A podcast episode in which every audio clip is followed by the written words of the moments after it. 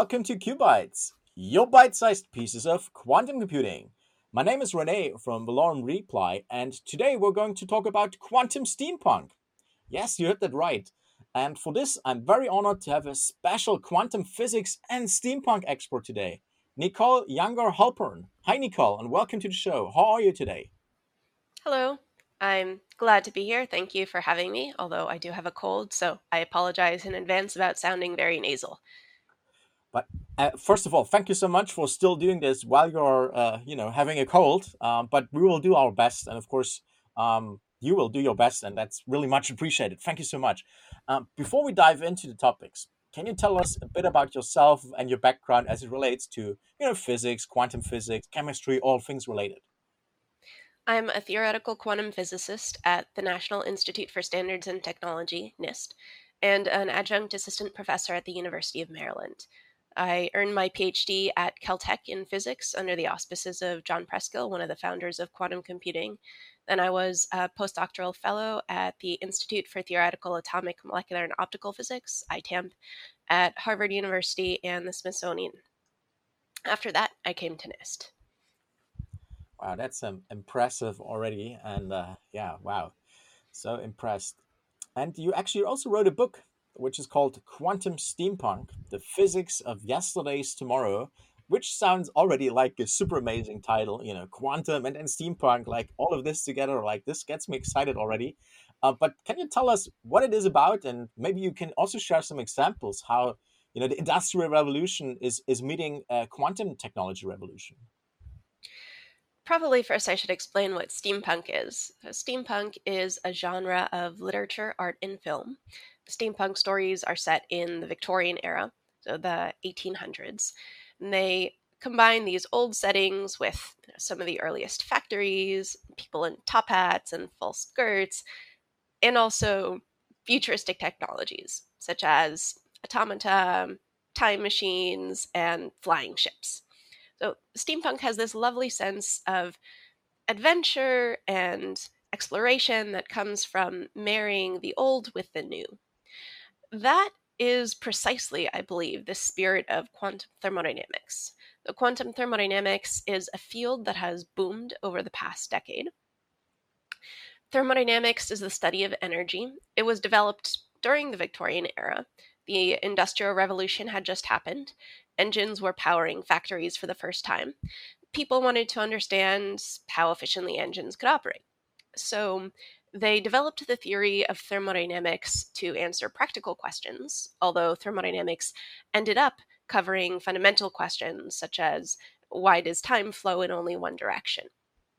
Since thermodynamics was developed during the 1800s, in large part, it was developed for large many particle classical systems. Systems over which we have great control and are making a lot of progress today include very small and quantum systems. So we need to extend thermodynamic concepts such as heat, work, even engines, and efficiency to the quantum realm. We can do that in part using the mathematical, conceptual, and experimental tools of quantum information science. So I see quantum thermodynamics as blending Victorian era thermodynamics with cutting edge and futuristic quantum information science. And so, really embodying quantum steampunk. Awesome. I love that. And thermodynamics, a uh, very important field, of course. Um, so, second question basically uh, quantum computing and thermodynamics are merging into this scientific field that you mentioned and it's like you also said it's quite accelerating today um, uh, why is that and uh, can you also share some examples yes as i mentioned quantum thermodynamics as a field has boomed over the past decade. I believe one of the reasons is that quantum information science matured during the early 2000s the toolkit of thinking about information processing and entropies and operational tasks such as communicating over a noisy channel crystallized in large part in the early 2000s. Now we could use this way of thinking in order to analyze quantum systems in terms of how they store and process information. The quantum information science began being began to be applied to many, many different fields of science, including chemistry, condensed matter physics, and computer science. And it also was applied to thermodynamics in order to reimagine it for the 21st century. There are loads of things happening in quantum thermodynamics, and I give something of an overview in my book. For example, a, a fun example consists of quantum thermal machines. So we can define engine cycles and refrigeration cycles that can be enacted on quantum systems. We can build quantum engines, quantum refrigerators, quantum batteries, and quantum ratchets. An example of such a quantum thermal machine that has been undergoing a lot of research lately is the quantum battery. So a results a few years ago showed that if you have a number of quantum batteries that consist of qubits and you want to charge them, then you can charge them at a greater power if you entangle them than if you don't. So, in quantum thermodynamics, in part, we look for how quantum phenomena can be used to enhance thermodynamic tasks, such as the charging of batteries, the extraction of work, and the refrigeration of items similarly to how quantum phenomena can enhance information processing tasks such as computing and cryptography. All right. Um, I also noticed that for your book, you also have a short story contest, like a quantum steampunk short story contest. And uh, what is it? How can people get involved there? The short story contest is run by the Quantum Thermodynamics Hub at the University of Maryland, which colleagues and I established this past September. The short story contest is open to everybody age 13 and up. Write a short story of at most 3,000 words in English with a steampunk style, set at least in part in the 1800s, and involving at least one quantum technology, either real or imagined uh, submit your short story by January 15th, 2023 to us. You can Google Quantum Steampunk Short Story Contest and find the Maryland Quantum Thermodynamics Hub's uh, website.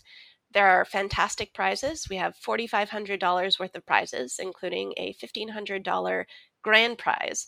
Also, the judging panel is fantastic. We have experts from across quantum science and writing for instance, we have as a judge Ken Liu, who is one of the leading lights of contemporary science fiction. He's won basically every uh, large name science fiction prize you can think of. We expect the contest to be a lot of fun. So dream big and submit us what you come up with. Awesome. What about if you uh, if folks use something like OpenAI GPT-3 to create a short story from an AI? How do you actually know it's not from a real human and it's coming from an AI, right?